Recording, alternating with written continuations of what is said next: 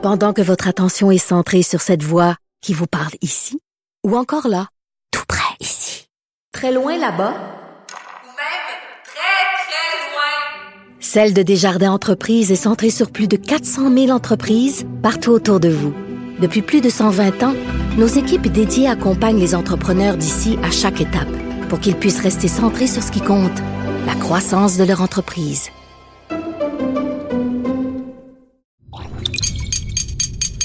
Cube Radio. Il connaît tous les dessous de la politique. L'économie, la santé, le transport. Antoine Robitaille. Là-haut sur la colline. Cube Radio. Bon vendredi quand même. Aujourd'hui, à la haut sur la colline en isolement. Oui, oui, ma quarantaine est terminée. Thomas Mulcair est là pour le dialogue des barbus du vendredi. On discute du manque de préparation de l'État fédéral à la pandémie mise au jour par des documents obtenus au Canada anglais par les médias. Et euh, Thomas souligne aussi le talon d'Achille de la gestion de la pandémie au Québec, les résidences pour personnes âgées. Ensuite, on poursuit le débat sur les millions de litres de lait jetés à cause des mesures de confinement. Un professeur de l'Université Laval, Maurice Doyon, répond à un autre professeur, Sylvain Charlebois, qui soutenait à notre micro plus tôt cette semaine que de jeter du lait, ça devrait être illégal. Mais d'abord, mais d'abord, ben oui, le compteur est au bout du fil. Bonjour Jean-François Gibault. Bonjour Antoine. Notre compteur et accessoirement directeur de la recherche à QMI, toujours en télétravail, qui se penche maintenant sur les chiffres de l'emploi et du chômage, parce que et, là, hier, on regardait les chiffres. euh, 1 million d'emplois perdus au Canada, 200 quelques mille, euh, 250 quelques mille au Québec. Euh, il me semble que c'est peu par rapport à toutes les demandes d'aide qui euh, sont parvenues au gouvernement. Peux-tu nous, nous démêler ça? Oui, ben écoute, tu as absolument raison, Antoine. Euh, Le, le- le- c'est peu et ça ne mesure pas euh, l'ensemble des conséquences économiques et l'ensemble des conséquences plus particulièrement sur l'emploi. Et euh, je t'explique un peu pourquoi. La première des choses, c'est que c'est un coup de sonde. hein. L'enquête au gouvernement à Statistique Canada, là, ça s'appelle l'enquête sur la population active. Et ça, c'est un sondage qui est fait ben, une fois par mois. Mais il est fait à un moment donc précis. Dans ce cas-ci, les journées sont importantes. Il a été fait entre le 15 et le 21 mars. Et ça, c'est très important, il faut retenir ça. Pourquoi? Parce que cette semaine-là, on avait eu la première série de restrictions. Bon, pensez aux lieux publics, euh, les bars, euh, les gyms, évidemment, les, les spectacles étaient annulés, les Oui. événements sportifs. On avait eu une première, une première série de restrictions au Québec, mais euh, la grande, la grande fermeture, là, le, le, le, le, le- le grand, euh, le, le grand shutdown, pour excuser l'anglicisme, Hey. du Québec au complet, est venu la semaine, la semaine suivante. Ouais. Euh, alors, on, on mesurait seulement qu'une partie du phénomène. L'autre explication, c'est que Statistique Canada nous a dit il y a un million de personnes qui ont perdu leur emploi pendant cette semaine-là, dont 264 000 au Québec. Le problème, c'est que là, on parle seulement des personnes vraiment qui ont perdu leur emploi définitivement. Là, on, reçoit, on reçoit notre 4% puis euh, c'est terminé. Sauf que il y a un paquet de personnes qui euh, ont tout simplement pas eu d'heures travaillées sans perdre leur emploi. Je vous donne un exemple. Si vous êtes employé justement d'un gymnase, d'une salle d'entraînement, ben, là, je veux dire, votre commerce a fermé. Alors, votre patron vous a dit, écoutez, il faut que je ferme le commerce. Alors, tu t'en vas à la maison, puis le jour où le, le- le gym va ouvrir, ben, tu vas revenir. Donc, tu as encore un emploi. Tu gardes ton lien d'emploi, mais ouais. Exactement. Et il y a des personnes qui, des fois, sans avoir complètement arrêté de travailler, ont conservé une toute petite fraction des heures qu'ils faisaient. Alors, si on ajoute ça, j'ai 437 000 Québécois comme ça qui, sans perdre leur emploi, Oh, là, ça commence à être euh, significatif. Et, et là, j'en ai 193 000 autres, Antoine, qui Ah ont eu des réductions d'heures Oh. de plus de 50% Alors là, il faut additionner tout ça. Et là, on arrive à 994 000 Québécois, 894 000 Québécois qui, la semaine du 15 mars, vraiment ont été impactés par le COVID. Et là, je vous rappelle que c'est la semaine suivante que la grande fermeture est arrivée. Donc, quand on va recevoir les chiffres euh, du mois d'avril, ça va continuer à prendre de l'ampleur, cette histoire-là, et là, on va prendre la, la vraie C'est vraiment un effondrement économique, là. Ben, c'est- plus de gens touchés que les trois dernières récessions mises ensemble. là. De- quand Ouais. même, il faut, faut prendre conscience de ça. C'est vraiment gigantesque. Et l'autre chose que je voudrais préciser, c'est qu'on on a vu que le Québec était plus affecté que le reste du Canada par les, les chiffres de, les chiffres de l'emploi, les pertes d'emploi. Euh, c'est tout simplement parce que les premières mesures au Québec sont venues justement à peu près une semaine avant tout le monde. Donc, cette semaine-là, du 15 mars, la plupart des autres provinces canadiennes avaient à peu près pas de restrictions, pendant qu'au Québec, on en avait appliqué plusieurs, d'où l'écart, parce qu'on voyait que le taux de chômage au Québec a vraiment explosé euh, plus que plus qu'ailleurs au Canada. Mais vous allez voir que dans la, la prochaine enquête, ils vont, ils vont nous rattraper, puis possiblement, dans certains cas, nous dépasser. Et, et là, il y a certains qui posent la question, est-ce que ça valait la peine? C'est sûr que la réponse, on va l'avoir peut-être juste dans quelques mois, sinon dans quelques années. Le vrai bilan, il va se faire une fois la pandémie terminée, mais déjà, il y en a qui s'interrogent, là. Ben oui, il y, en a beaucoup qui s'interrogent, notamment sur, ben, on a parlé déjà de la stratégie suédoise, c'est-à-dire est-ce qu'on doit mettre l'ensemble de la société à l'arrêt, en isolement, ou on doit surtout travailler sur l'isolement euh, le plus parfait possible des clientèles vulnérables. Et euh, je pense que la question va devoir certainement être débattue dans, dans, dans les prochaines années, mais au moins la crise aura eu le mérite d'amener ces réflexions-là, d'amener, euh, par exemple, le développement de véritables plans de confinement pour les personnes vulnérables en, en CHSLD, parce qu'en fait, dans le passé, ce sont des choses qui arrivaient, mais On n'en parlait pas. On n'en parlait pas, jamais. Parlons de la grippe en 2018, là, tu sais. euh, Bon, ben, ça a été grippe, vraiment une saison grippale très, très euh, dure pour nos aînés. Ben, ça, c'est la fois, Antoine, que euh, les scientifiques ont raté leur vaccin. là. On a eu un taux d'efficacité de 0% du vaccin parce que finalement, on n'a pas choisi la bonne souche. Et il y a eu un effet direct. là. En 2018, on a eu au-delà de 1000 décès dans les euh, CHSLD imputables à la grippe saisonnière. Là. Ouais. Donc, on est dans des chiffres qui s'approchent beaucoup de ce qu'on voit aujourd'hui avec la COVID. Mais à l'époque, qui parlait de ça? Qui euh, parlait de, de- de s'isoler à la maison, d'arrêter l'école, de fermer les... Personne, absolument personne. Ouais. Donc, c'est la première fois qu'on s'éveille vraiment à ça. Puis, je suis convaincu que de ce point de vue-là, la gestion de nos établissements de santé, surtout pour les personnes les plus vulnérables, ben, va être revue de A à Z. C'est pratiquement certain. On est en train d'apprendre finalement. On apprend énormément, moi je pense, actuellement là, euh, sur la façon de réagir face à des épidémies et des pandémies. Hey, J'ai une question d'un auditeur. Euh, Yann nous en- envoie cette, euh, cette question. Puis euh, je lui ai promis à Yann de, de te la soumettre, cher compteur. Alors je la lis. Bonjour, j'aimerais beaucoup que vous creusiez la question suivante. Aux nouvelles, j'entends que les cultivateurs ne peuvent pas partir leur production parce qu'il n'y aurait pas assez de travailleurs étrangers dans les champs. Il y a des milliers de profs payés 80 000 piastres par année à écouter Netflix et il y a 4 millions de chômeurs. Pourquoi pas les réaffecter? Les coûts sociaux seraient encore plus catastrophiques si les cultivateurs devaient avoir des récoltes minimes. Ils seraient dédommagés par le fédéral. La diversité sur nos étals en souffrirait et on peut oublier l'achat local. Oh C'est une question oh là là. très, euh, très chargée, disons, mais euh, je voulais t'entendre répondre à, à notre Bon, auditeur. Ben, Yann. le- le- on, on va faire, euh, on va faire comme avec de la charcuterie, on va aussi sonner la question. Oui, c'est ça. Euh, premièrement, les agriculteurs, bon point. Euh, c'est sûr et certain que si on veut manger et surtout manger euh, local, parce qu'on voit maintenant il y a une volonté des gens de, travailler sur leur autosuffisance nationalement, même notre agriculture, on ne veut pas dépendre du voisin, et c'est encore plus vrai que jamais.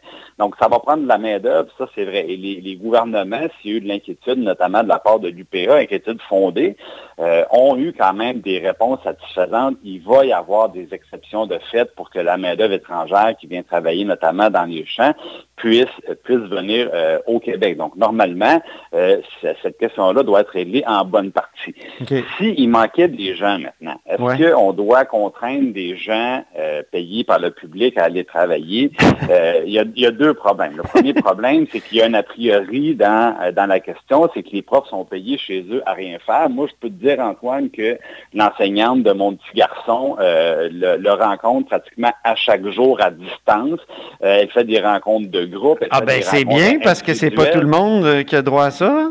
Non, c'est pas tout le monde qui a droit à ça. Hi, je moi, je reçois des courriels dire- de parents qui sont, qui sont déçus, qui ont l'impression de, de- vivre une relâche permanente, en tout cas. Ben, ça, ce que, ce que ça indique, c'est qu'il y a un manque d'encadrement du ministère de l'Éducation. Il n'y a pas de consigne nationale sur la façon dont les professeurs devraient être impliqués. Mais là, je, les entends déjà me dire, oui, mais on n'a pas de moyens, on n'a pas de ressources, on n'a pas d'équipement. Il y a des réalités comme celle-là aussi. Mais je pense qu'il y a beaucoup d'enseignants qui trouvent le moyen de garder contact et de- d'essayer de faire progresser leurs jeunes. Bon, puis maintenant, pour ce qui est de contraindre des gens, ben malheureusement, euh, je peux vous dire que ça respecte pas du tout la Charte des droits et des libertés. Et c'est une idée, normalement, on entend cette idée-là pour les prisonniers. Hein? On dit, ben, pourquoi Ouais. pas les faire travailler, ramasser? Ben oui, on voit ça, on voit ça ailleurs, mais au, au Canada, donc, ça a été a un certain temps. On, on a des, euh, on a des chartes à respecter, puis je pense que c'est, c'est quand même aussi, c'est quand même important de, de, de, pouvoir se souvenir de ça et de respecter ça. Ben, merci de, de t'être penché sur la question de Yann, euh, mon cher compteur. Ben, C'était une question piégée Oui, hein, à certains égards. Ben, merci beaucoup. Alors, euh, bonne fin de semaine. Bonne fête, semaine. Salut, c'était Jean-François Gibault, notre compteur et accessoirement directeur de la recherche à QMI. Et vous êtes à l'écoute de là-haut sur la colline. Là-haut sur la colline. Une entrée privilégiée dans le Parlement. Cube Radio. Et Thomas Mulcair est au bout du fil. Bonjour. Salut Antoine. C'est le dialogue des barbus du vendredi. Eh bien oui. Et là, on découvre qu'il y a plein de documents qui ont été obtenus par les médias au Canada anglais, notamment le Globe and Mail, euh, Radio-Canada, euh, qui démontrent que le gouvernement fédéral avait une préparation vraiment insuffisante, et c'est peut-être poli de dire insuffisante, euh, à la pandémie. Euh, c'est terrifiant. On lit notamment une, une note très officielle au plus haut niveau du 19 janvier dans laquelle l'auteur, qui, par, pour raison de charité sans doute, euh, on, on taille le nom, mais il dit, ben, moi, j'ai encore vu aucune preuve euh, que le COVID-19 est, est facilement transmissible d'une personne à une autre. Aïe, Allô, la préparation. Puis on a non seulement laissé rentrer des dizaines de milliers de personnes de la Chine sans la moindre vérification, mais on apprend qu'il y avait des milliers et des milliers de personnes qui arrivaient directement de Wuhan, la province la plus affectée, puis on les vérifiait pas. C'est Euh, ça. je te l'ai peut-être déjà dit, mais j'ai une- une sœur qui enseigne en Chine, puis elle m'a expliqué à quel point c'était sérieux là-bas. Elle, elle avait des collègues qui commençaient à retourner, puis on les forçait en quarantaine, puis on checkait tout. Mhm. Ici, c'était le free for all, puis on lit encore dans les documents très officiels du gouvernement du Canada. D'autres officiels au plus haut niveau disent non, non, il n'y a, pas de crainte, euh, laisse-le rentrer. On se moque souvent, euh, Thomas, de, de Donald Trump, mais il a quand même fermé la frontière avec la Chine assez rapidement. Ah ben, ben Trump, euh, pour toutes les erreurs qu'il a fait depuis, une chose qu'il a eu juste au début, c'était de fermer la frontière. Mhm. Euh, puis les Chinois n'ont pas aimé ça. Ils ont, les Chinois ont félicité M. Trudeau de ne pas avoir fait preuve de racisme. Mhm. Ils n'ont pas besoin de faire preuve de racisme. Peu importe que c'était ma sœur ou quelqu'un d'autre qui arrivait de la Chine, les gens auraient dû être au moins évalués. Là, il y avait un truc où on se déclarait nous-mêmes. Sur les dizaines de milliers de personnes en question, il n'y avait quasiment rien qui s'est fait. Mhm. Et ben, nous, nous, on est en train de, de voir le prix que ça va coûter, tout ça. Oui. Le prix aux États-Unis est grand parce qu'il y a eu d'autres erreurs. C'est un peu ce que tu me dis aussi. Exact. C'est ça. Ta sœur, elle- est-elle toujours en Chine ou, ou Non, elle est de retour ici. Elle, elle enseigne, en- elle, elle habite Colombie-Britannique, elle, en- elle enseigne en ligne en ce moment parce que là, les universités ont dit on attend que ce soit complètement fini avant de pouvoir vous ramener en Chine. Elle enseigne depuis des années là-bas. Donc, elle m'a envoyé depuis le début. Elle me montrait, tout le monde porte le masque là-bas. Elle me montrait dans son appart, il y a un gars qui était habillé comme s'il était un extrait dans le film Ghostbusters. Et le, le, le, le concierge de l'immeuble arrive, il cogne, lui, il est complètement habillé en scaphandre. Il dit, le gars s'en vient, le gars, il arrose l'appartement du haut en bas, puis t'as pas un mot à dire. Ah Euh, oui. Elle l'a filmé dans une elle est dans son taxi, taxi arrête, on baisse la fenêtre, il y a un gars habillé des pieds à la tête, il, il- il se penche, il prend sa température sur le front et il s'en va. Deux fois pendant le même trajet en taxi, on a pris sa température. Donc, eux, ils n'ont pas niaisé. Eux, ils savaient à quoi ils avaient affaire dès le départ. Mais nous, on a joué avec le feu, puis voilà que, que le feu est pris, quoi. Et c'est ça, puis on prend conscience, puis tu le dis depuis plusieurs semaines, que les aéroports et les frontières, c'est le talon d'Achille de Justin Trudeau et de son gouvernement. Ah oui. M. Trudeau va avoir d'excellentes notes pour sa gestion de la crise côté économique. Euh, leur idée de se baser sur le modèle danois, de garder le lien d'emploi, donner des 75% du salaire directement à l'employeur. On a vu que même Air Canada, qui n'est pas un très bon employeur, même s'ils ont d'excellents employés, Air Canada a changé d'idée et a décidé rétroactivement, au lieu de mettre à pied 17 000 personnes qu'ils avaient faites, puis ils vont les reprendre, puis ils vont utiliser ce système. C'est très bien. M. Trudeau va avoir des très bonnes notes là-dessus. Oui. Petite parenthèse, les conservateurs vont recevoir des taloches bien méritées d'avoir niaisé avec le POC. Ah Il y a oui. aucune raison Ils ont de été tellement partisans, les conservateurs, c'est fou. Là. Pitoyable. Pitoyable. Ils vont payer un lourd prix pour ça. Le bloc a été Mais- beaucoup plus responsable, je trouve. Le Bloc a été responsable. Le NPD était très bien. Ils ont chacun, Oui, leur chacun leurs suggestions. Mais quand même, jouer à la politique à ce moment de crise, c'est impardonnable Mhm. et ça ne le sera pas pardonné. Mais donc, euh, pour revenir à- à- au point fort, Oui. l'aspect économique, le point faible pour le fédéral, évidemment, c'est ce dont on vient de parler, des frontières puis des aéroports. Du côté du Québec, Oui. le point le plus fort, c'est d'avoir embarqué la population. L'exercice de relations publiques, de communication politique, de, de communication santé, euh, Horacio Arruda, la ministre McCann, le premier ministre Legault, A++. Formidable. J'ai jamais vu une opération comme ça. Il, D'ailleurs, ça a fonctionné. temps. Même Google nous a dit qu'on était ceux Ben oui. qui étaient les moins sorteux, comme on dit. Ben oui, et, et, et tant mieux, on se donne une grosse tape dans le dos. Ouais. Et leur talon d'Achille, parce qu'ils d'Achille, parce qu'ils en ont un aussi, Oui. euh, c'est vraiment les CHSLD. Ben C'est oui. une catastrophe ce qui est en train de se passer dans les CHSLD. Ils ont réagi trop tard. La Colombie-Britannique a amené une règle, une Mm. vraie règle, une règle juridique. La loi par leur Horacio Arruda, euh, qui s'appelle Bonnie Henry, elle est formidable. Et ce gouvernement-là a dit, il y a deux semaines et demie maintenant, euh, ils arrêtaient. Le- les gens ne pouvaient plus travailler dans plus d'un centre. Ils, ils se rendaient compte que c'était des vecteurs de, de- de contamination.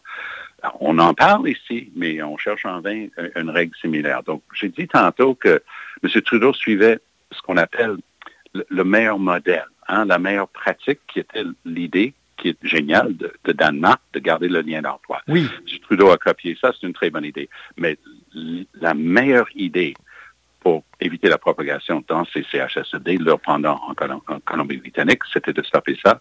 Nous, on l'a pas fait et, et je pense que là aussi, on est en train de payer un, un prix très lourd pour ça. C'est ça. On a mis l'accent sur euh, le confinement de la population en général. Ça, puis ça a marché, Ouais. mais on a pas, on- il y a vraiment eu une, une, une erreur. Un Euh, manque, effectivement. oui. Ben Thomas, Mais merci va infiniment. Comment va le sirop d'érable euh, à la campagne? Une, une récolte formidable Oui. parce que presque chaque nuit cette semaine, c'était du moins 5 et presque chaque jour du plus 5, plus 7, plus 8 et ça a coulé. Ça, on, a, on a fait beaucoup de sirop d'érable cette année. On- Génial. Cette fin de semaine, probablement notre dernier lot de l'année. Ah ben un jour, j'aurai peut-être la chance de goûter à ça. Avec plaisir. quand, quand je te verrai à Cube Radio, quand tu seras à Montréal la prochaine fois, je t'en apporte. En 2024. Ah. Merci beaucoup, Thomas Mulcair, pour ce dialogue des barbus, toujours agréable et intéressant. Merci, Antoine. Salut, bonne fin de semaine. Là-haut sur la colline. La politique autrement dit. Cube Radio. Un débat sur le lait fait rage en cette pandémie. Le fait qu'on jette du lait, des millions de, de litres, alors que les tablettes des produits laitiers de nos épiceries sont parfois dégarnies, ben, ça a soulevé plusieurs questions. J'en ai discuté avec le professeur Sylvain Charlebois de l'Université d'Alhousie. Euh, une, euh, vraiment une entrevue qui a suscité énormément de réactions parce que lui dit qu'il faut que le, le, le, le, fait de jeter du lait soit, soit illégal. Euh, euh, et donc, ça, ça, ça a créé beaucoup de réactions. Puis là, peut-être un autre point de vue sur la question va nous être amené par Maurice Doyon, qui est au bout du fil. Bonjour. Bonjour. Maurice Doyon est professeur titulaire au département d'économie agroalimentaire et des sciences de la consommation. Donc, euh, vous avez euh, écouté donc cette entrevue avec Sylvain Charlebois. Là, vous, que, que pensez-vous de cette idée de rendre illégal le fait de jeter du lait? Oui, ben écoutez, j'aimerais ça faire une, euh, une certaine analogie avec Hydro-Québec. Oui. Euh, vous savez, Hydro-Québec doit avoir la capacité de produire le pic de la demande d'électricité au Québec. Oui. Même si ce pic-là arrive juste 10 secondes, là, il- ça- sinon les, les systèmes vont s'écrouler. hein. Oui. Donc, euh, ce qui fait qu'on peut, euh, on construit pour être capable d'aller chercher le pic. Donc, il y a deux choses qu'on peut faire pour, euh, pour euh, pas créer des infrastructures extrêmement coûteuses, tout ça. Donc, euh, la première chose, c'est d'essayer d'a- d'a- d'alléger ce pic. Je dois vous dire que cette année, j'étais heureux. J'ai participé à un programme d'Hydro-Québec où euh, on me demandait à certaines périodes euh, durant les grands froids là, de réduire ma consommation. Puis, ça permettait justement à Hydro-Québec de, de réduire son pic. Puis, on me donnait un rabais en contrepartie. Donc, je, fais la- je poursuis l'analogie. Euh, et ben, ben, l'autre option, ce serait de dire ben on, on va construire puis on va on va euh, on va exporter de l'électricité euh, lorsque c'est pas euh, nécessaire. C'est un peu ce qu'on a fait? Oui, c'est ce qu'on a fait euh, avec euh, l'hydroélectricité. Ouais. Alors, si on dit jeter du lait est illégal, il va se passer quoi? Puis il va y avoir des pénalités, puis on va, euh, tu sais, je veux dire, ça va être coûteux. Ben, je vais produire du lait juste, je veux dire, je vais produire le- le- la moyenne de consommation du lait qu'on a besoin. Puis quand il va y avoir un pic de consommation, ben, on va manquer de lait. OK. Je veux dire, c'est- économique, hein. Je veux dire, je comprends le monsieur euh, euh, Charles Lebois, c'est pas sa spécialité, c'est pas être économiste, mais euh, c'est- très simple. là. Donc, on aurait un enjeu là. Mais vous donc, comprenez ça, quand même l'aspect révoltant de voir qu'on jette. tout à de- fait. Là, je pense que c'est les- 160 les- millions de, de litres qui vont être jetés au Canada. Bon, ben ça, c'est- une estimation que, que moi, j'ai pas été en mesure de, corroborer parce que Ok. vous m'avez appelé il y a seulement quelques instants. Oui, oui. Mais euh, écoutez, il y y a- il y a différentes choses là qu'on peut. euh, Monsieur euh, euh, Charlebois a dit que c'était prévisible.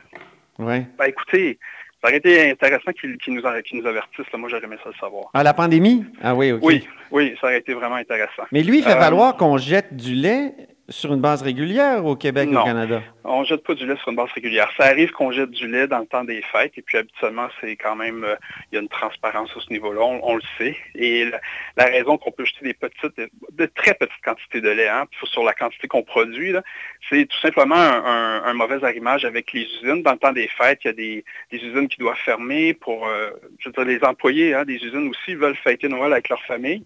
Vous comprenez que le lait, c'est un produit extrêmement périssable. Oui, oui. Donc, euh, c'est ça, on n'avait pas... euh, tu sais, ça, c'était... euh, c'est du... J'ai jamais vu, il n'y a personne qui veut perdre ces sous-là.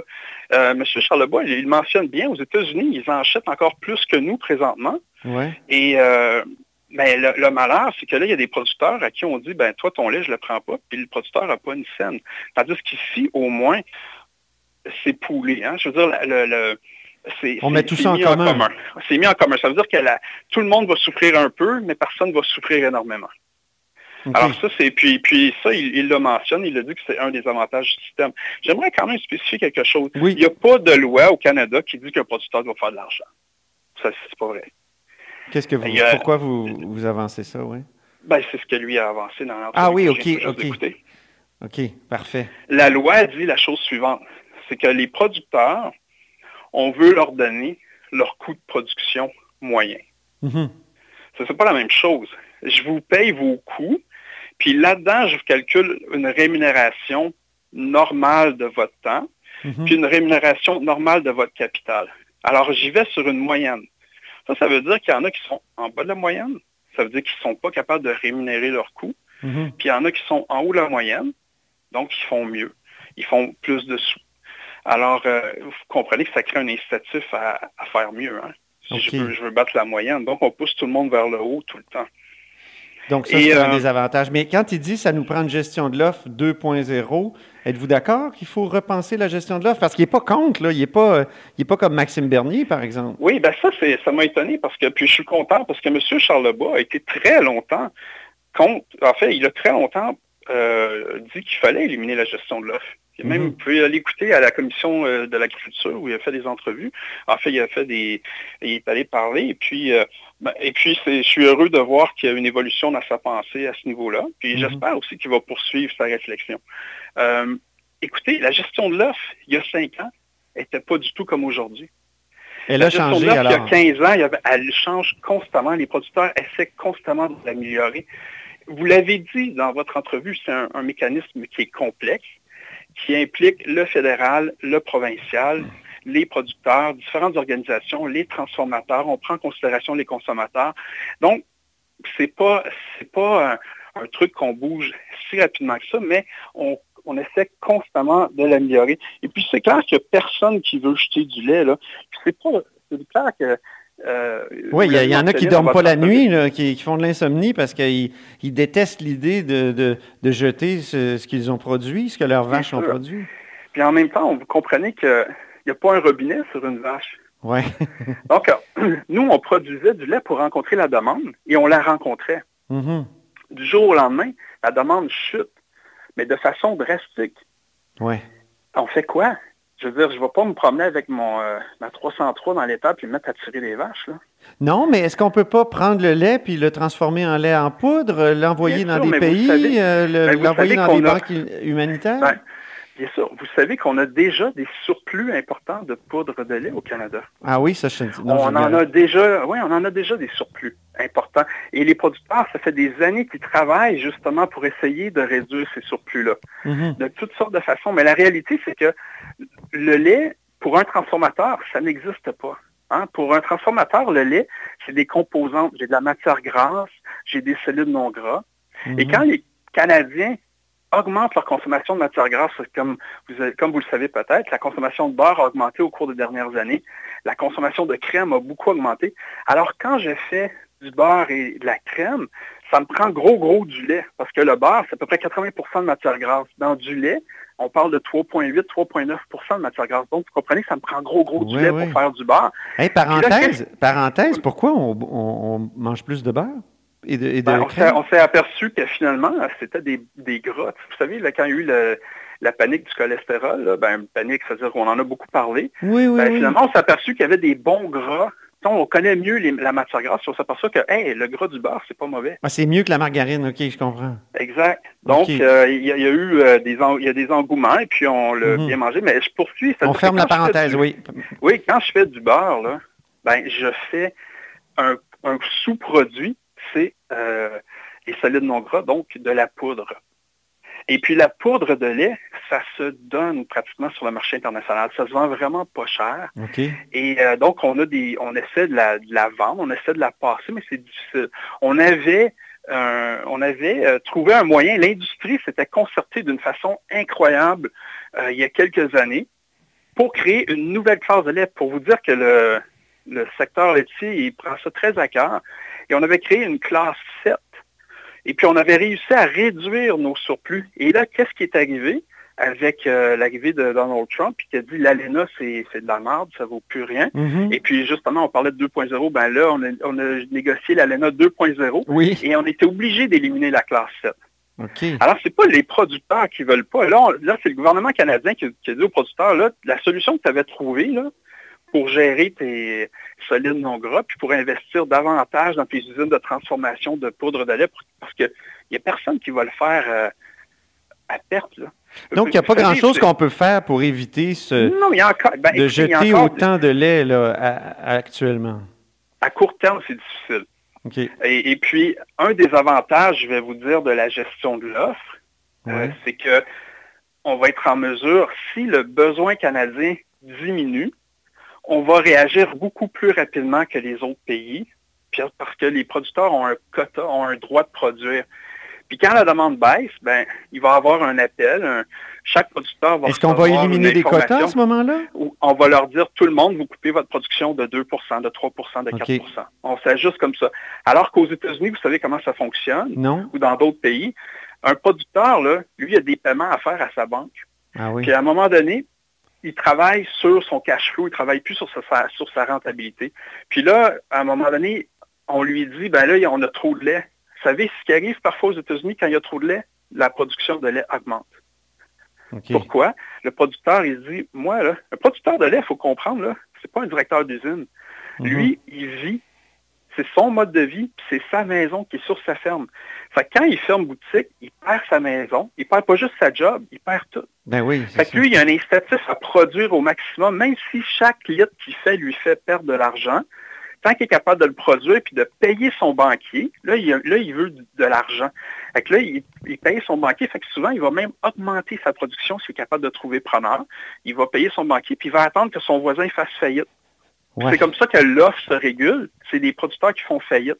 Ils avaient Alors, réussi à un moment donné à nous envoyer leur lait sous forme de lait diafiltré, là, les Américains, à un moment donné. C'était quand même, oui, une certaine quantité. C'était pas majeur pour okay. les, du point de vue des Américains. Mais les Américains, par le passé, ils avaient des programmes, ça s'appelait Co- euh, Co-op Working Together. Chaque litre de lait qui était vendu, les producteurs prélevaient un montant d'argent. Puis après ça, cet argent-là était utilisé pour acheter des troupeaux laitiers et les éliminer. Okay. C'était leur façon de réduire l'offre de lait, vous comprenez? Oh, OK. C'était vraiment drastique. Là. Oui, je comprends. Alors, euh, alors notre système, il n'est pas parfait. Okay? Mhm. Mm -hmm.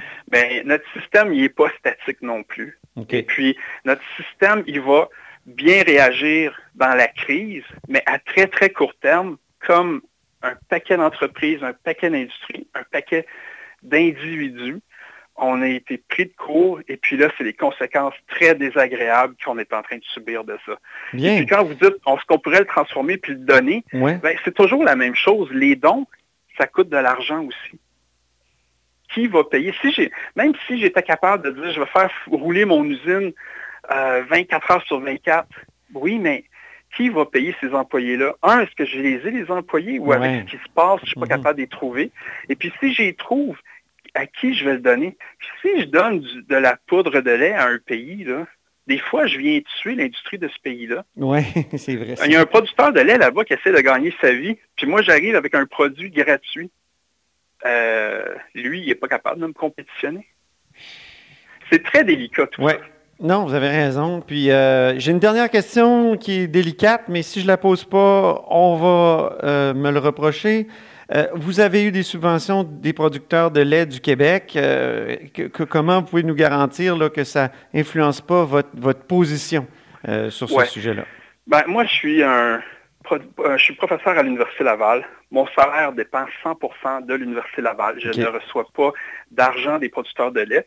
Quand je reçois de l'argent, c'est parce que les producteurs de lait sont assez gentils pour euh, me donner de l'argent de recherche, que j'ai des publications par la suite, et puis ça me permet de financer des étudiants gradués. Okay. D'ailleurs, j'ai beaucoup de mes étudiants qui sont dans l'industrie laitière, qui travaillent chez AgroPure, qui travaillent à la Fédération des producteurs de lait ou qui travaillent chez euh, d'autres transformateurs. Et euh, on, ma job, moi, c'est de former des gens. Oui. Donc, euh, l'argent, l'Université Laval a des règles très, très strictes sur comment on, comment on gère. Et puis, si ça peut vous rassurer, le président du l'UPA actuel, Marcel Groslot, oui. euh, lorsqu'il était président de la Fédération des producteurs de lait, m'a déjà écrit une lettre assez violente dans la terre de chez nous euh, en, contre ma personne. Donc, euh, je me sens pas vraiment euh, lié. Vous n'êtes pas un pantin.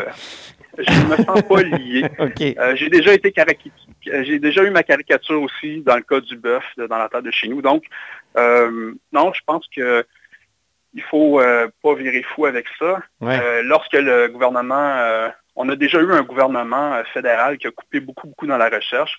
Et puis, on a été chanceux au Canada d'avoir de, des gens de l'industrie. Puis d'ailleurs, j'ai été financé aussi par des transformateurs. Bien, formidable. Merci beaucoup, Maurice Doyon. Merci pour cette conversation. Moi, c'est un nouveau champ que j'ouvre parce que dans ma carrière de journaliste, j'ai pas énormément exploré ces questions-là. Puis je trouve ça bien intéressant. Merci d'avoir contribué. Ça me fait plaisir et puis portez-vous bien. Merci. Maurice Doyon, donc, est professeur titulaire euh, au département d'économie agroalimentaire et des sciences de la consommation. Vous êtes à l'écoute de La Hausse sur la colline. Cette émission est maintenant disponible en podcast. Rendez-vous dans la section balado de l'application ou du site cube.radio pour une écoute sur mesure en tout temps. Cube Radio, autrement dit. Et maintenant, autrement écouté.